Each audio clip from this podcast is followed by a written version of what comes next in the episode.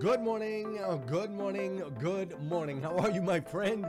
How are you, my friend? Welcome. This is the Breakfast with Champions podcast, one of the most unique, amazing, and powerful podcasts you'll ever come across in your entire life. Listen, we bring you motivation, education, and inspiration, and ultimately give you an opportunity to get a seat at the table, to hang out with some of those that are doing the things you know you can do, that have reached some of those levels you know you can reach. What makes this podcast so unique and incredible is we have over a hundred different thought leaders that are constantly delivering amazing, over the top, powerful, and impactful content in bite sized nuggets that you can absorb, take action on, and implement in your life. So, with that said, make sure you filter through. There's going to be some of these thought leaders, these experts in their industries that you're ultimately going to connect with. You're going to totally, totally resonate. It's going to totally be your vibe.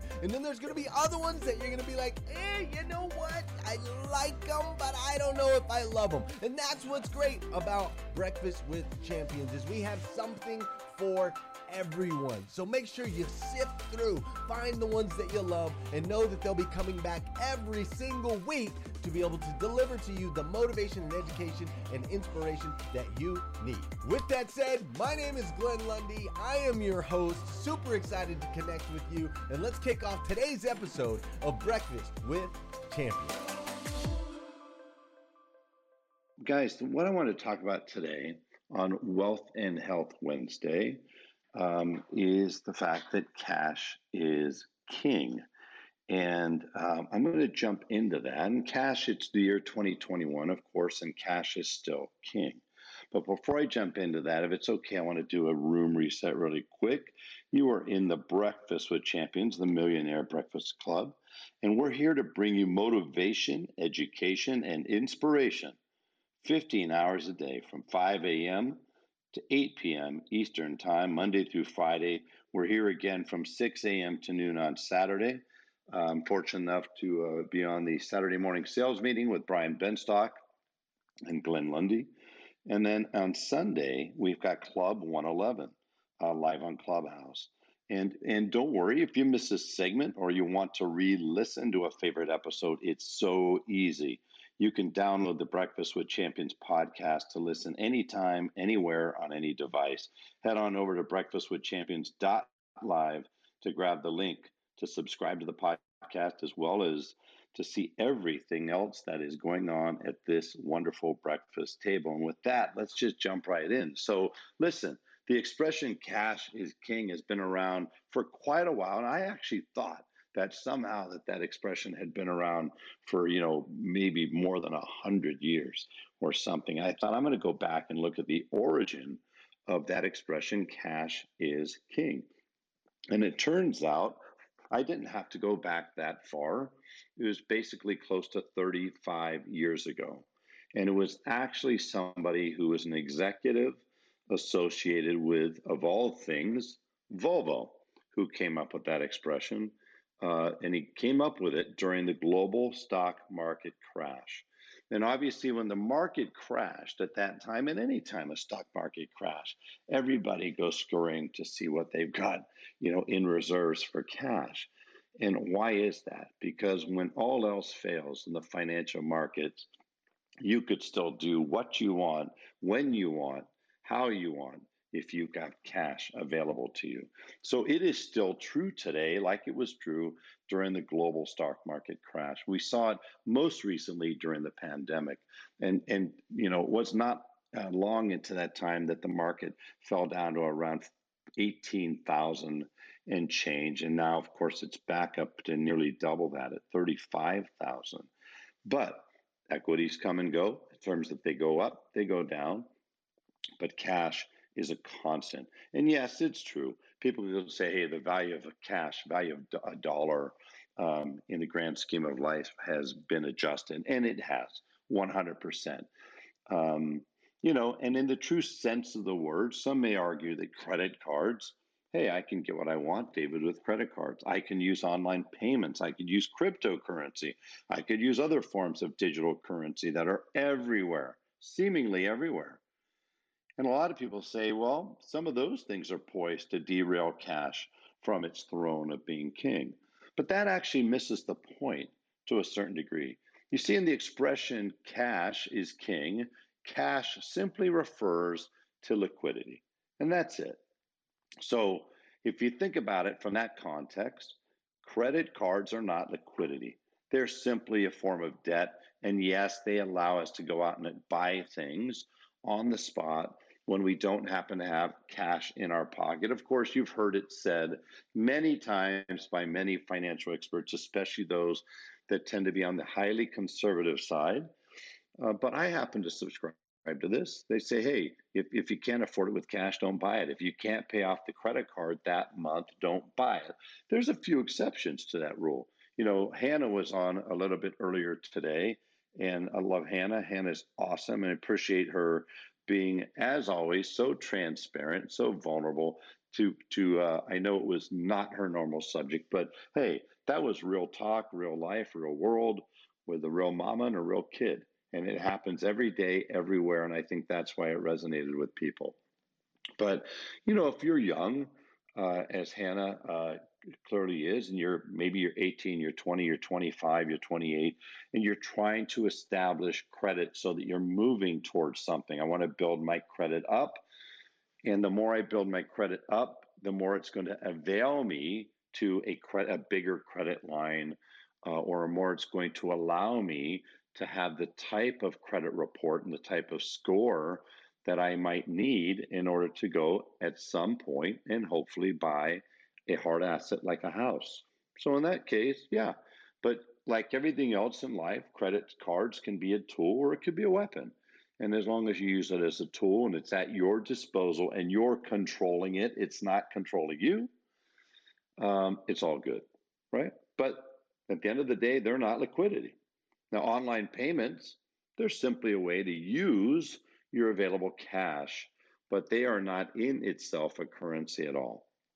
And of course, cryptocurrency is, in fact, a currency. And man, what a crazy currency that is. You know, if you jumped into cryptocurrency, man, back in 2007, you put a thousand dollars, you know, into cryptocurrency back then, man, you uh, you would be doing a lot of conversations with people about wealth Wednesdays and wealth Thursdays and wealth Saturdays and wealth Sundays, right? I mean, because if you think about it, I mean, cryptocurrency has not once, not twice, but several times has gone up over fifty thousand dollars. So it's gone up more than five thousand times. And so I just want to put that into perspective. If you put just a thousand dollars into cryptocurrency, don't want to make any of us feel bad or get us depressed, but uh, just a reality.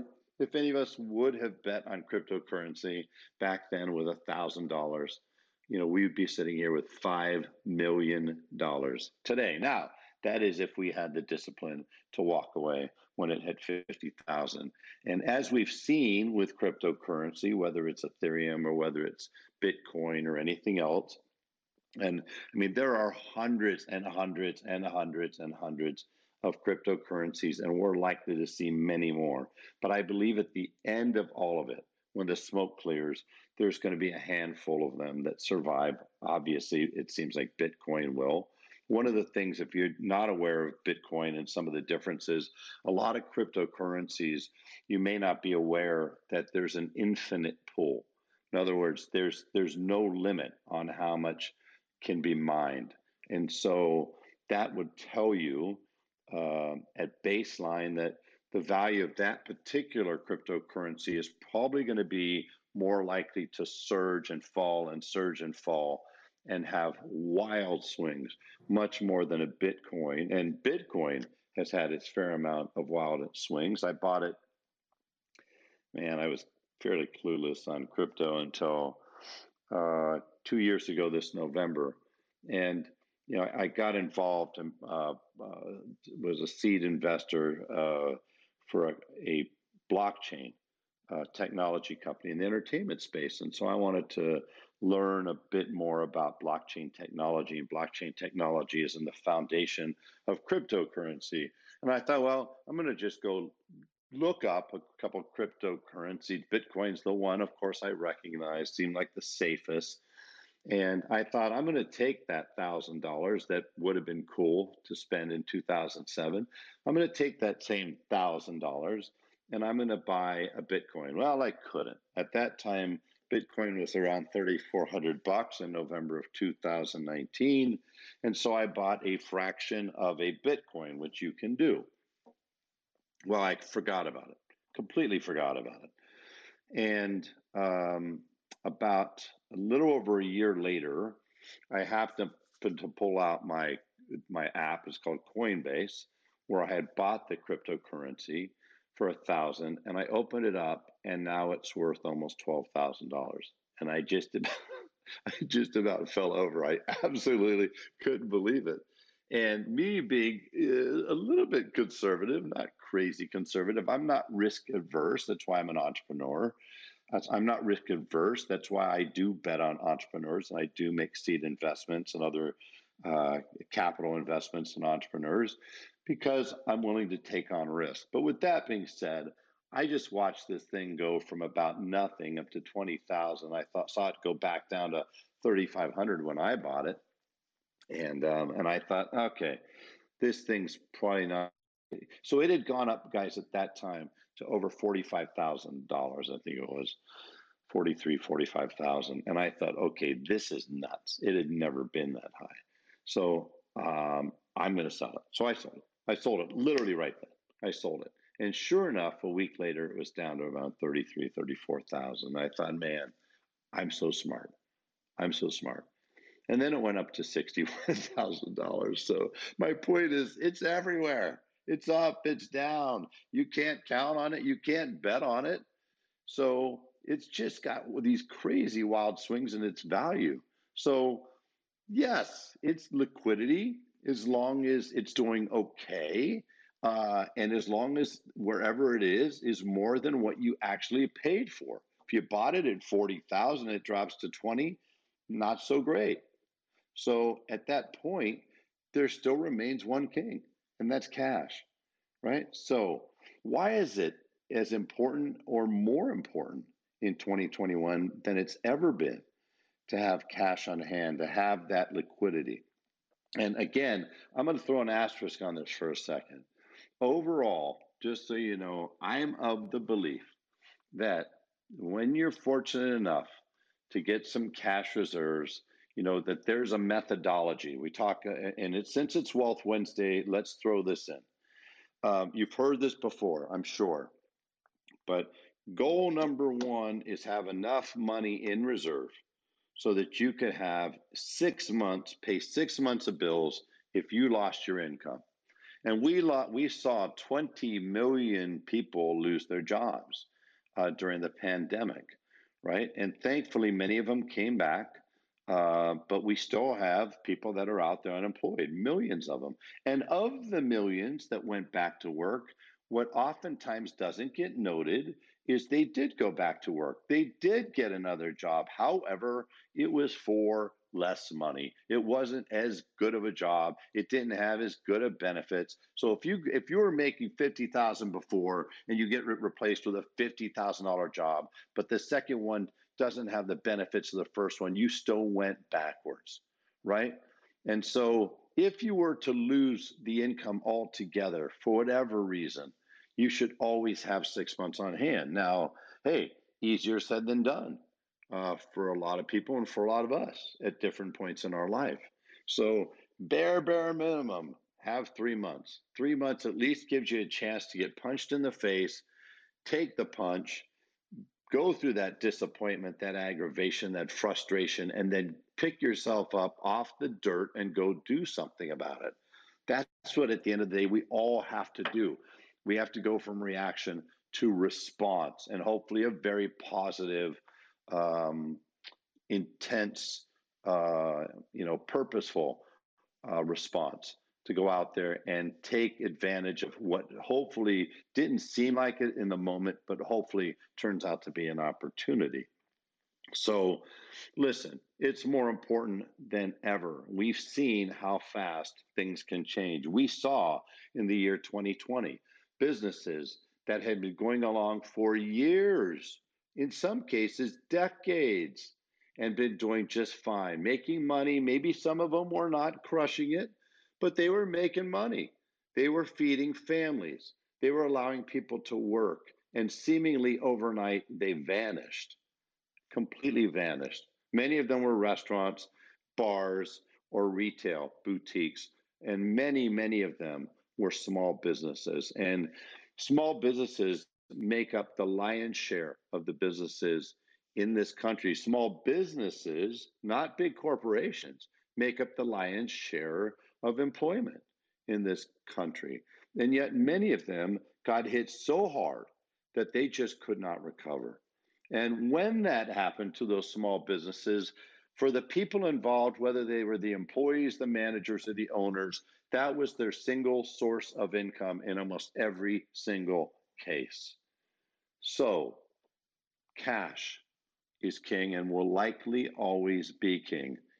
It, again, referring to liquidity. So, let me start by just sharing with you some very important uses that we all have or may need for cash. And since many, many, many, many, a huge percentage of the people that I've been so fortunate, so blessed to meet uh, through this app seem to be in startups or they're just about to start a company, want to start a company, or they're in a company, small company now, and they're or mid-sized, and they're trying to grow that company out. But they're entrepreneurs right? Or maybe again, they're franchise holders, or maybe they're managers or executives in a, in a startup. And so, you know, let me let me just go over with you, uh, if you'd be so kind, why it's so important to have cash. And before I do that, by the way, I should mention so many people have asked me about this. You know, Andrew, they ask about sports. He gets those fun, those fun questions, and you know, not only do we not get tired of telling those stories, but Andrew, I'm willing to bet you that you're like, uh, you know, I don't know if it was Jay Z or if it was uh, Bruce Springsteen or anybody else that's been on tour for 20 years and and playing that those same songs that they still get a thrill out of seeing crowds' reaction to them playing those songs. And I'll bet you that you never grow tired of, of some of those stories that still to this day make you smile and make you laugh, right? No, I never do. I always enjoy sharing. I, people get a kick out of it, and I always I love taking people behind the curtain. It's fun. I I love that you do that. I love that you do that. That's such a gift, and it's such a blessing to us all. And it just, I'm sure every time you tell those stories, I'm willing to bet too, Andrew, that you've got to have some moments. I mean, I mean, let's be honest. You're you are an insanely accomplished, uh, successful human being. What you've accomplished academically, what you've done in school, uh, you know, what you did with getting through law school and practicing and a, being an agent and being an executive for a, an NFL team, the youngest executive uh, in in pro sports. Period. All those things that you've done, you still have to have those moments when you feel like Forrest Gump a little bit, right? Yeah, I do. I often say I'm 60 years into my childhood right now. well, maturing is significantly overrated, my friend. So you go ahead and you you enjoy your middle age adolescence uh, because you're not nearly done yet. Something tells me you're you got a lot of greatness in you and a lot of more a lot more phenomenal stories. So thanks again for sharing.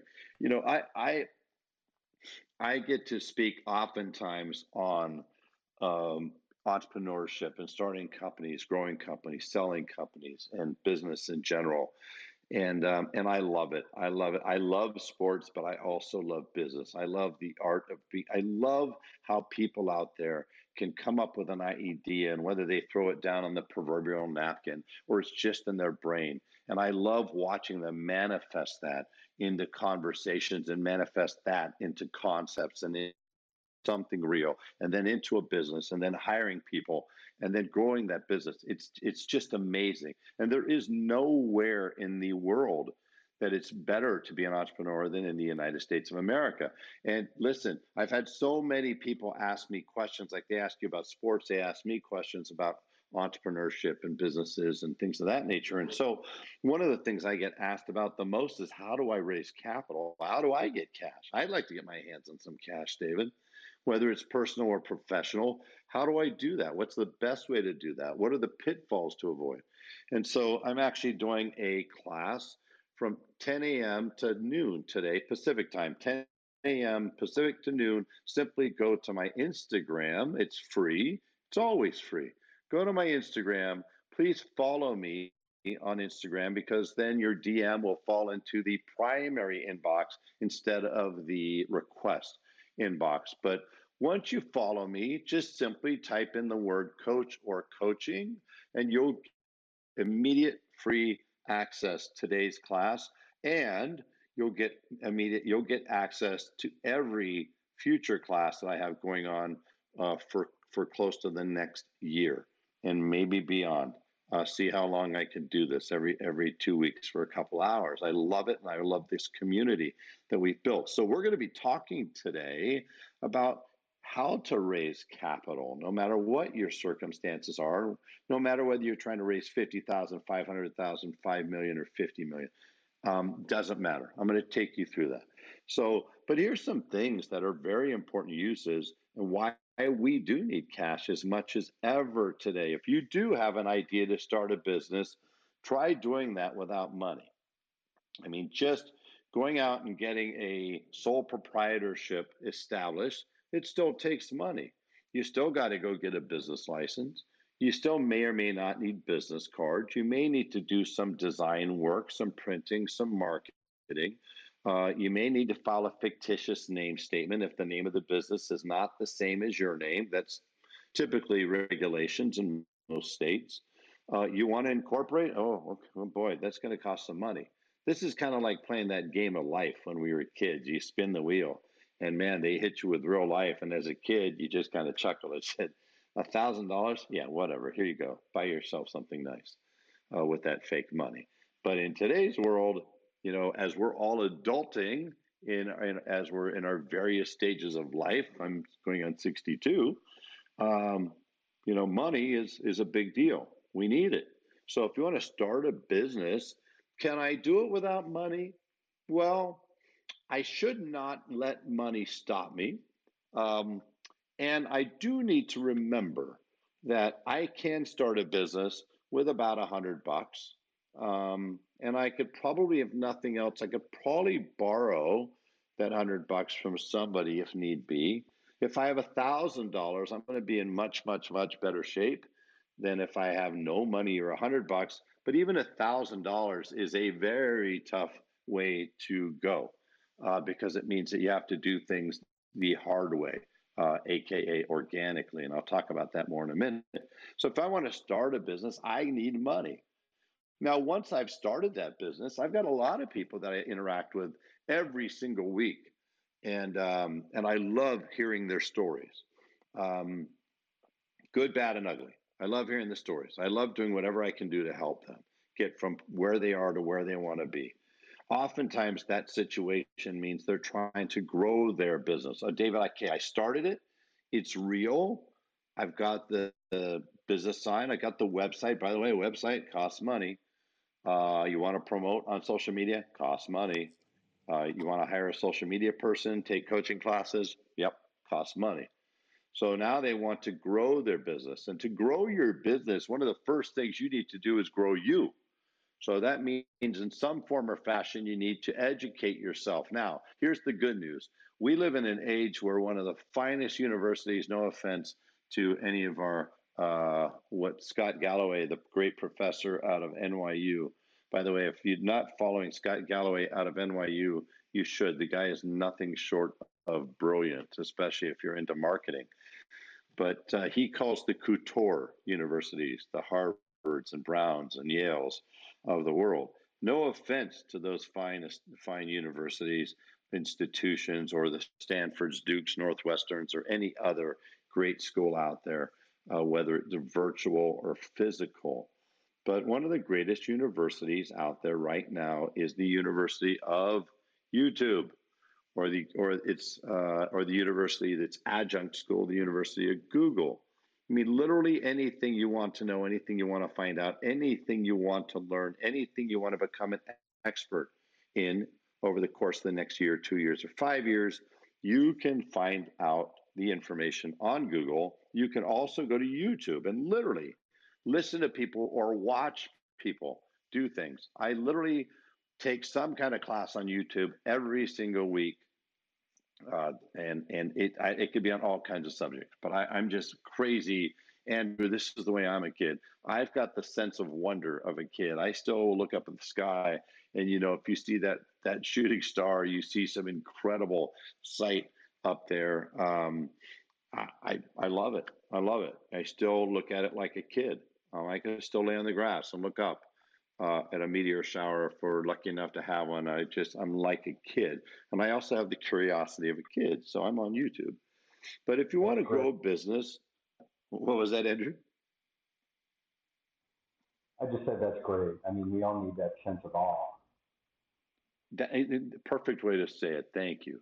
I mean, the day that we lose our sense of awe for this incredible world that we live in and how things just kind of work around us and the things people create, um, man, that's a sad day because this world is incredible. And if we're fortunate enough, regardless of circumstances, I have been through insanely hard, hard circumstances. I was still considering myself blessed at that time, no matter what. But if we're fortunate enough to be able to wake up today and have the opportunity to affect people positively, to leave somebody better than you found them, you have a blessed life. And if you're fortunate enough to look up at the sky right now and to see blue skies, and for those of you, by the way, that are in the southeast or the mid Atlantic northeast that went through that horrible storm, uh, man, my prayers and my heart goes out to you because right now there are so many people that are just want the simplest of things water, electricity. And so your heart has got to go out to them. But, you know, if we're fortunate enough to be on this earth, then we have the opportunity to get better and to learn something from it. So educate yourself. Now, if you want to take classes online, if you want to get an online MBA, an online four year degree, undergraduate degree, where you simply want to get a certification course or take a coaching class from somebody, yep, they all take money and you want to do that, it's the best money you could spend. In our household, we feel the best money we could spend is on our kids' education. So anything that we could possibly do to contribute to their brains growing and being in a position to be educated and to do well in the academic system, yeah, we're going to do that for sure. And, you know, the chances of them being phenomenal athletes, I don't know. Highly unlikely, if you look at the odds. And that's okay. I honestly would rather them bring home academic awards for just being good citizens and doing well at school. I'd be happy with that. My wife would as well. And if they're great athletes as well, icing on the cake. What I love most about sports, as, as just an aside, is the fact that it does teach us discipline. It teaches us cooperation. It teaches us to lean on each other, trust each other. It teaches us esprit de corps and all of those things. And I think it's phenomenal. Um, but growing a business, you got to educate yourself. Knowledge is power, but it becomes powerful when you actually activate that knowledge. Now, what are other things that you could do with that money? Well, you got to advertise, you got to market to acquire clients. Um, and if you have the money to spend on acquisitions, client acquisitions, the, the pure and simple truth is you're going to grow faster. That doesn't mean you will not grow without that marketing spend or ad spend, that ad budget. But what that does mean is it could be a little painful. Most entrepreneurs want to grow faster than they actually do. And if you don't have money, there's no entrepreneur in the world that does not realize that they have a cash deficiency. None. None. They know it because they feel it and they can't spend money on advertising like their competitors do. And if you can't, your competition could run right over you and right by you and make you irrelevant. So, by the way, your job as an entrepreneur or, or as a manager or as a sales associate, if you're in any kind of business, one of your jobs, job number one, is to surprise and delight your customers and make it as easy, fast, and simple for them to hand you money, to give you money. But one of the other primary things you should be focusing on is rendering your competition obsolete. And so, if other competitors have that mindset and the money for marketing, they potentially can do that to you. We don't want that. So, I didn't say you can't grow, but you can't grow as fast. So, growing organically, I mentioned organic previously, growing organically simply means I got to grow with the cash I have on hand. And as I grow my cash reserves and my working capital, that's going to dictate the speed of which my company grows. But if I get an influx of capital, and I'm going to talk about that again, if you DM me the word coach or coaching on Instagram, go to my bio and DM that word. I'm going to teach you how to do that, whether it's crowdfunding or whether it's angel investing, whether it's friends and family, whether it's venture capital. We're going to cover all those things. So, growing a business is important. You need money. Advertising and marketing to acquire clients, I need money. What if I have oftentimes you see that a company is doing well, they're being received well by the marketplace. And people want more, more, more. Maybe it's more coaching, maybe it's more, maybe they're a service business, but they got to hire people. If I don't hire more people, maybe it's more analysts or more coaching. I can't grow my business. Or maybe they need more inventory if they're a product based business. And I have all these people that want to place orders, and I don't have enough inventory. And you know, a lot of times it's not that people don't have the customers or the interest, they don't have cash. And it's the cash that kills the business. The lack of cash kills the business. Some of the greatest companies that, that uh, were created in the 80s, 90s, 2000s, they're not here anymore. They had fantastic growth. They had customers who loved them and they're not here. Why? They ran out of cash. I'll give you a really quick example. You know, what if it takes you, and we've never seen supply chain issues, guys, the way we do now. So if something took you a month to order, whatever your widget is you sell, it takes a month. That means you have to have a 30 day supply of product on hand to satisfy customer demand. If demand goes up 25%, I need to up my orders by 25%. That'll come in in 30 days. And then I keep doing that every 30 days. I got no problems. But then what if my supply, so I, I need to have one month of inventory on hand. What if it takes four months, five months, six months? I had a guy in my house yesterday. He's doing some work in my house. He said, How long is it going to take to get the part? He said, Ah, they're quoting me, you know, roughly 30 weeks. I said, What? 30 weeks? People, if you've gone into new apartments, condos, houses lately, and you try to buy furniture, yeah, it's going to take 12 weeks, 18 weeks. What? Yeah, we don't have that product. If it was here today, they could sell it and deliver it to you, but they don't have it. So if you think about it, if your product takes six months to arrive, you have to have six months of inventory on hand.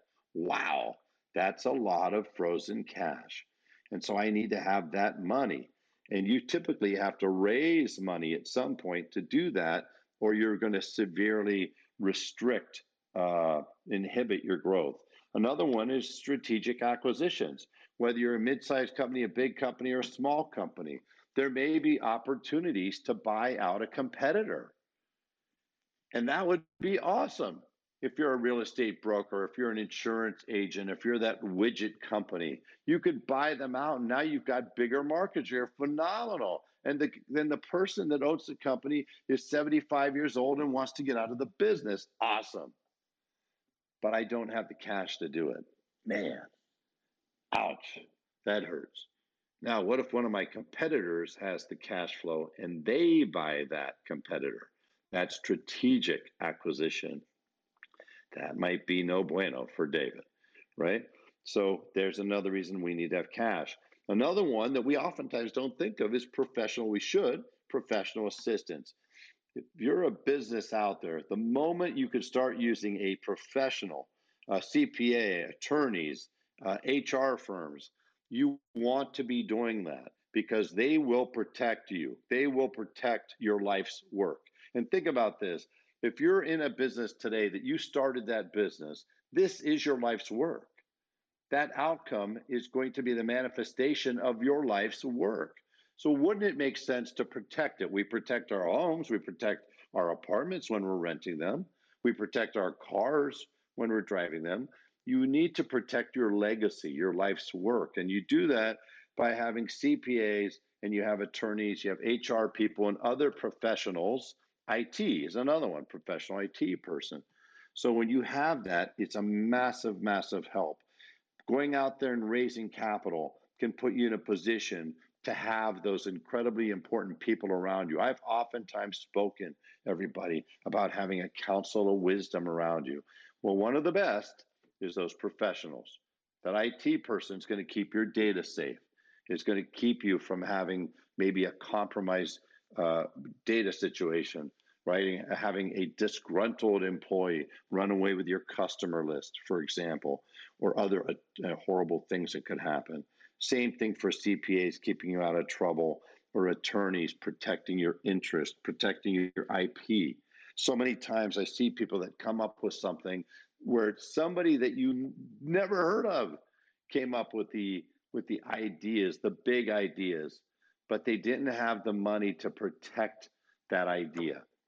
And by the way, I showed in a previous class how you can do things to protect your ideas for very, very, very, very small amounts of money, in some cases for free.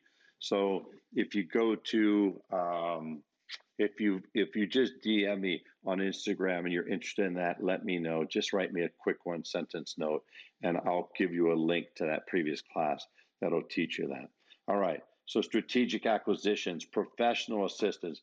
We talked about scaling your business, having hiring more people, uh, getting a bigger office space, being able to have more manufacturing room, being able to have more throughput. If you're the type of company that creates something, all of that is a form. If you're a software company, right, you may need to scale that software. You may need to do uh, advanced programming beyond what you did to get the first version out. You might need to scale or evolve your product to make sure it continues to be relevant and differentiated out there on the market.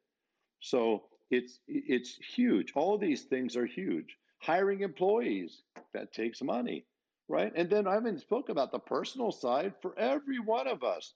Personal side, paying down debt, it's a beautiful thing. Now, let me be clear.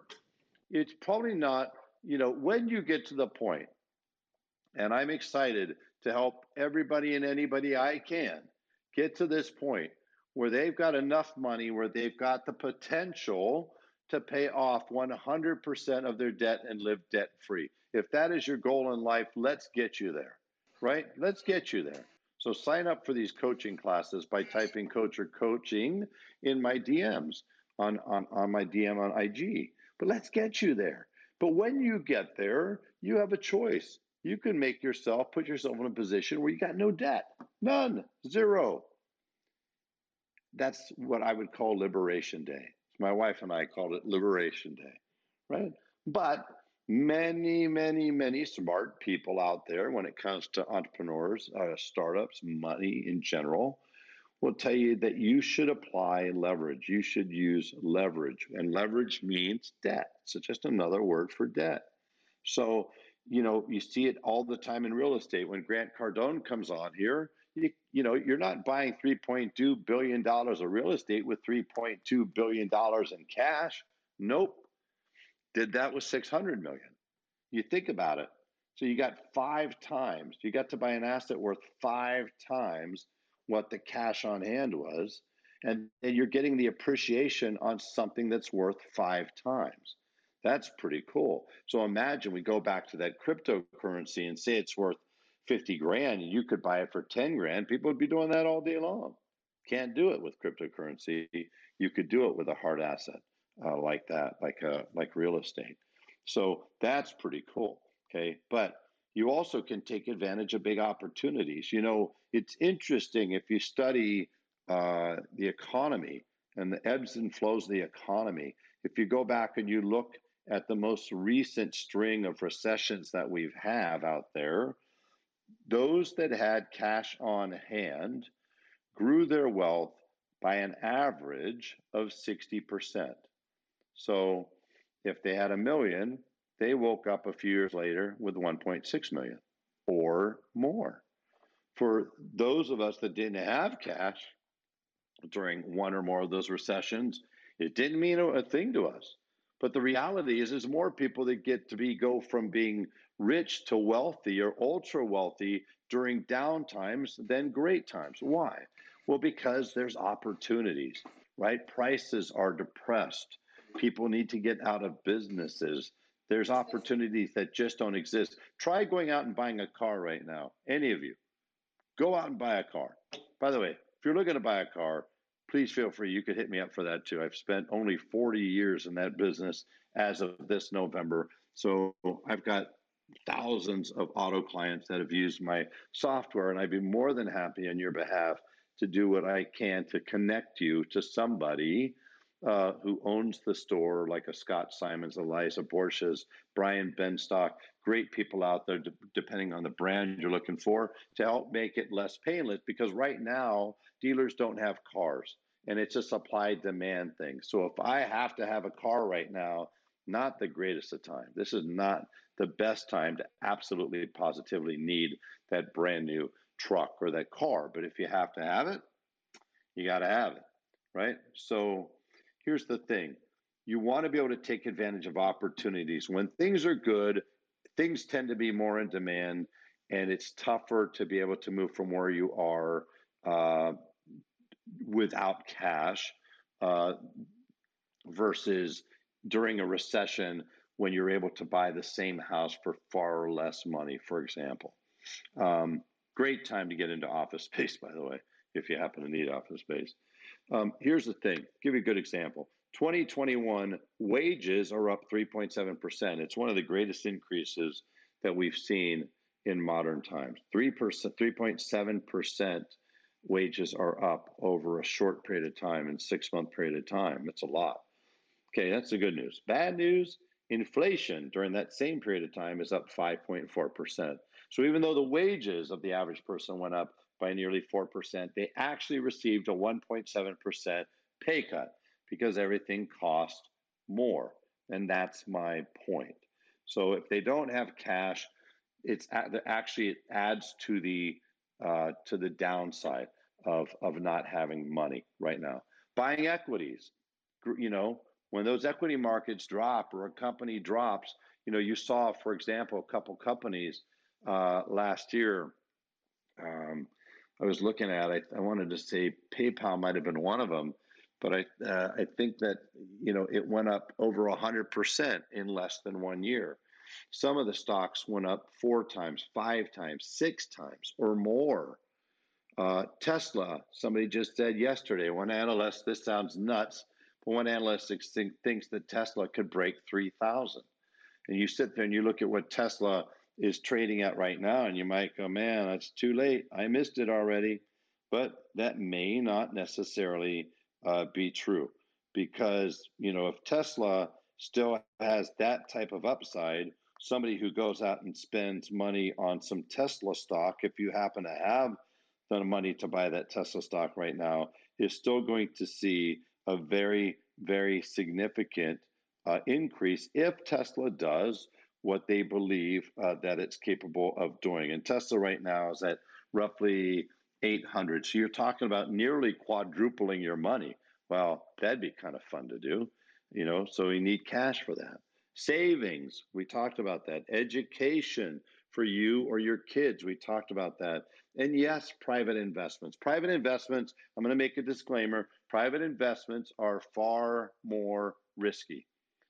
Um, after I sold my first company, I learned something that I had no idea before, and I'm really glad I didn't know before because it honestly, if I'm really honest, it might have changed my perspective or filtered me somehow as I started that first company with with uh, with my partner.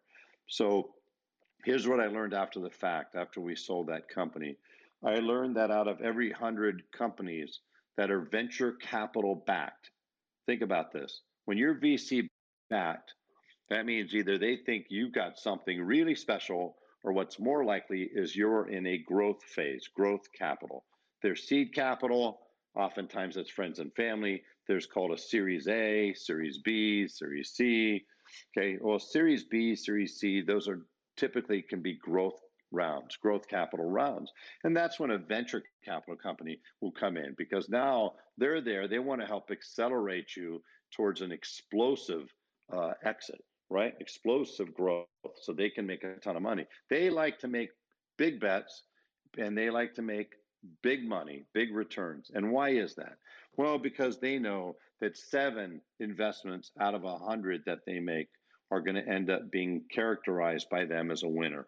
93, think about that. 93% of the venture capital backed will not be considered a winner. Doesn't mean the other 93 completely failed and fell off the face of the earth. It's not true.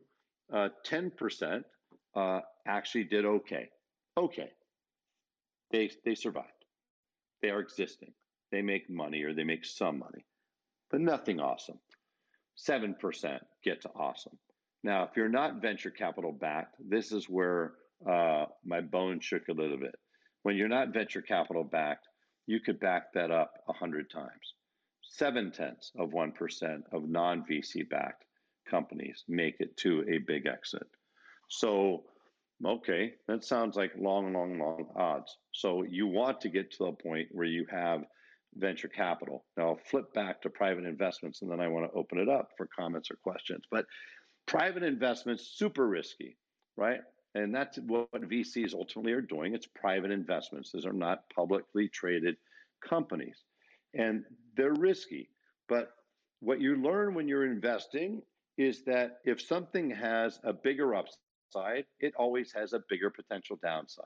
If it has a very small upside, like bonds or money in the bank, uh, it also has a tiny downside. Okay, tiny upside, tiny downside, big upside, big downside, huge upside, huge potential downside. You could lose it all. Okay, but private investments are awesome because it allows you to make bets on other entrepreneurs. And what happens is that you move along in whatever company you're creating, you're going to gain experience. You're going to gain that that specialized knowledge. And when you know that business cold and you see somebody else come into your space with a phenomenal idea, wouldn't you love to put, you know, 10,000 or 50,000 or 100,000 or more onto that business? It's awesome. And when they hit, wow, it's actually better than when your own company hits. Why? Because you bet on when you bet on yourself, that's pretty cool. But when you believed in somebody else, where somebody oftentimes didn't believe in them. And then they were able to have the opportunity to prove that they absolutely positively could do it. That's a pretty magical feeling. So, the bottom line is if you got money, if you got cash, liquidity, all options are on the table. Without cash, you can only grow organically, as I said. So, so, you know, it's okay. You could get growth, but it's typically slower growth. Uh, if you run low on your cash, it could cripple a business or ultimately kill it.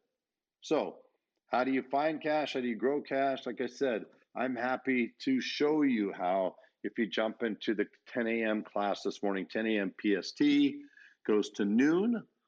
Uh, I'll address as many questions as I can, and whatever I can't address, happy to address them offline as well, either on the Facebook community group, on Instagram, or somewhere else. DM me the word coach or coaching to learn more. And with that, I want to open it up for questions. I want to see if anybody has any questions, if hey, David, any comments on this Wealth Wednesday. David, this is Paul, and I'm signed up for the 10 o'clock class. I will see you then, but I did have a question. Please. Nice to meet you, Paul. Okay, uh, great to meet you. I, I really appreciate your wisdom. You know, I've shared that uh, you know we take a hundred dollars of wood and leather, and our product retails, uh, which is like bar stools, kitchen stools, custom of course, for twenty one hundred dollars each. Wow! And um, I think that's obscene. Nice you know, six thousand dollars. Okay. Meanwhile, I'm looking at our dumpster, uh, 14 yard largest dumpster full to the top with scrap wood. So I have kind of a crazy idea. Really, all I'm doing right now is uh, looking for one person that would like to uh, buy a pair of bar stools for almost free. And how do we do that? We pull the lumber out of the dumpster, we glue it up, and um, around Barstool foot rail wholesale, I buy a hundred at a time, cost five dollars. So I'll just double that. Used to cost five dollars, it might be ten dollars now. So all they pay is for the ring. Now our factory for 62 years has sat idle after the first shift. Um, to recreate our factory today would cost about $20 million, you know, including the land and building. Yes. Paul, I, I love where you're going. I love it, but can you do me a favor? Can you can you phrase the question because just out of due respect for two things, I love to stop on time out of respect, and I want to make sure we get a couple other questions in. So how can I help you? Well, and offline, know, I'd love so to I'm learn thinking, more. I'm I'm thinking the typical way that furniture manufacturers have done business going to high point markets, those systems are all going to fail. I believe that um, what you or Brian Benstock has said, uh, the middlemen are disappearing. Um, just you know, basically, uh, my my idea is to have a group purchasing situation where you know there's a hundred or a thousand pieces pre-bought, and we, um, you know, it it it is made from scrap, so that it brings the cost down. Just you know, I, I think it's a crazy idea, but then again, they say. But are, are you are you saying? Are you asking? Are you asking? Hey, should I go out there and, and try to syndicate some type of deal, or I'm going to do a collective, where I'm going to get a bunch of people to put in money as a collective, and and the, all that money is going to go towards these scrap or reclaimed wood type of stools, and then they're going to make a profit, and I'll return the profit back to them. Well, no, the um, no, this, this basically is is for end users. I, I, guess my point is, I believe that the the middlemen, um, you know, if you, if you're trying to sell on Amazon and trying to buy from some factory in Asia overseas, opposed to going to local manufacturers, you know, I, I'm just saying that I believe that there's going to be a new way of doing things, and uh, um, I, I, don't know if it was you or Brian Benstock that said the middlemen are disappearing. So trying to open a business where you're a middleman, uh, whereas people will soon find where the sources are and, um, you know, the, the biggest challenge uh, with that, to, I mean, there's, there's many challenges in all honesty. And I do, I, I that is true. And I, I do, um, stand by that. Um, that the middle person is going out, and Amazon's certainly not helping, right? I mean, um, uh, look, it's a company as big as Toys R Us, right? Uh, somewhere running around the world is is a, a, homeless giraffe with a suitcase, walking around with a suitcase full of uh, old toys. But they thought it'd be a great idea to put their toys onto Amazon uh, to get the word out there, and and it was a great idea for Amazon and and now they're gone. Once once you give your inventory, you know you don't have any IP Toys R Us, anything protectable, and so Amazon ate their lunch and squashed them like a bug, and they're gone. Um, and so anytime you're you're in you're in that middleman position, there's a number of challenges. Number one, supply chain, right, is one of them. Uh, you're you're uh, at the mercy of the supply chain, whatever it might be. Two, prices. You don't, don't control prices right? So you might have built an entire business model based on a specific margin. You may have made an investment, capital investment in a building, in an office based on margins. All of a sudden, you know, something happens, COVID happens, right? A pandemic shuts down the factory. Uh, silicon chips become in short supply. You can't get them. Uh, steel becomes a, a tough, impossible to get. If you're a builder, you know the steel's tougher to come by right now. So all of a sudden, you're you're at the mercy so when it comes to pricing, when it comes to margin, and you don't have any protectable IP, it simply means that if, if, if somebody goes out there and they have a big bucket of money, they could go out and do the same thing you do. And if they do it better, faster, simpler, bigger marketing budget, you're at risk. So yeah, I do agree with that. Would love to talk to you more offline. And thank you so much for uh, for joining in today. Um, does anybody else have a question, a comment? Anybody? You guys usually always have comments. We have some hands uh, up in the air. Let's do that. Hey, David, I, I appreciate oh. your response. And I guess the bottom line was if, if you thought it would be a good idea to maybe reduce prices 90% by cutting out the middlemen, you know, $200 instead of a $2,000 bar stool, just yes or no. You think that would be a great idea? On the surface, I'd say yes, but I'd want to know more. My inclination would be yes. Yes. All right. Well, the um, scrap material's free. The second shift is basically I, I, hey, for. I like the margins. okay. cost. All right. Does anybody have any questions? Uh, we're at just about the bottom of the hour, but. Thank you for joining us on Breakfast with Champions. If you want to catch the live version, you can follow us on Clubhouse and listen from 5 a.m. to 11 a.m. Eastern Time, Monday through Friday, Saturday 6 to noon, and Sundays with our 111 Sunday service. Make sure you're keeping up with Breakfast with Champions and getting yourself a seat at the table.